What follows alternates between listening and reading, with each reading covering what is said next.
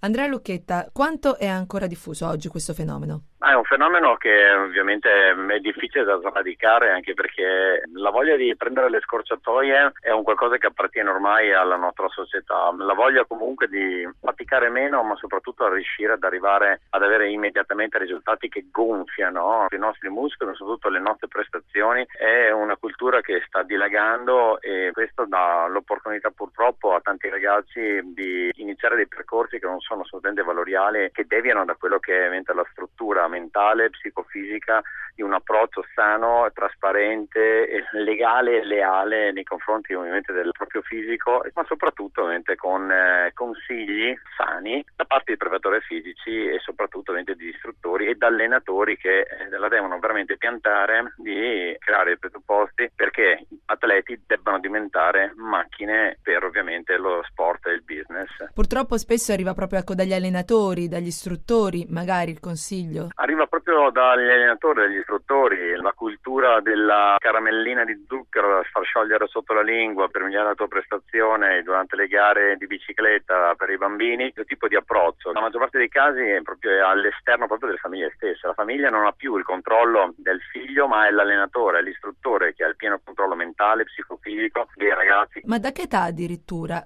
si comincia a fare uso di queste sostanze? Dai 6 agli anni in avanti inizia un plagio mentale, su cui poi dopo piano piano iniziano a crearsi percorsi con vari tipi di integratori, dall'integratore poi si passa ovviamente a qualcosa di più determinato massiccio, fino ad arrivare ovviamente addirittura a delle iniezioni. È da debellare questa pratica di attività, ma con pene veramente dure, decise, determinate, sperando che ci siano sempre più atleti che riescano a fare outing, perché devono anche rendersi conto che devono essere modelli chiari, legali, trasparenti di uno sport che deve essere modello di vita per tutti quanti i giovani. Lei ha fatto anche campagne contro il doping per uno sport pulito. Da chi deve partire questo segnale? Deve partire anche da tutte le federazioni. Il problema del doping è che c'è dietro un business che è assurdo. Case farmaceutiche che ovviamente hanno l'interesse di testare e soprattutto di fornire prodotti ad atleti che gravitano in questo di mondo perché dietro poi la base della piramide si allarga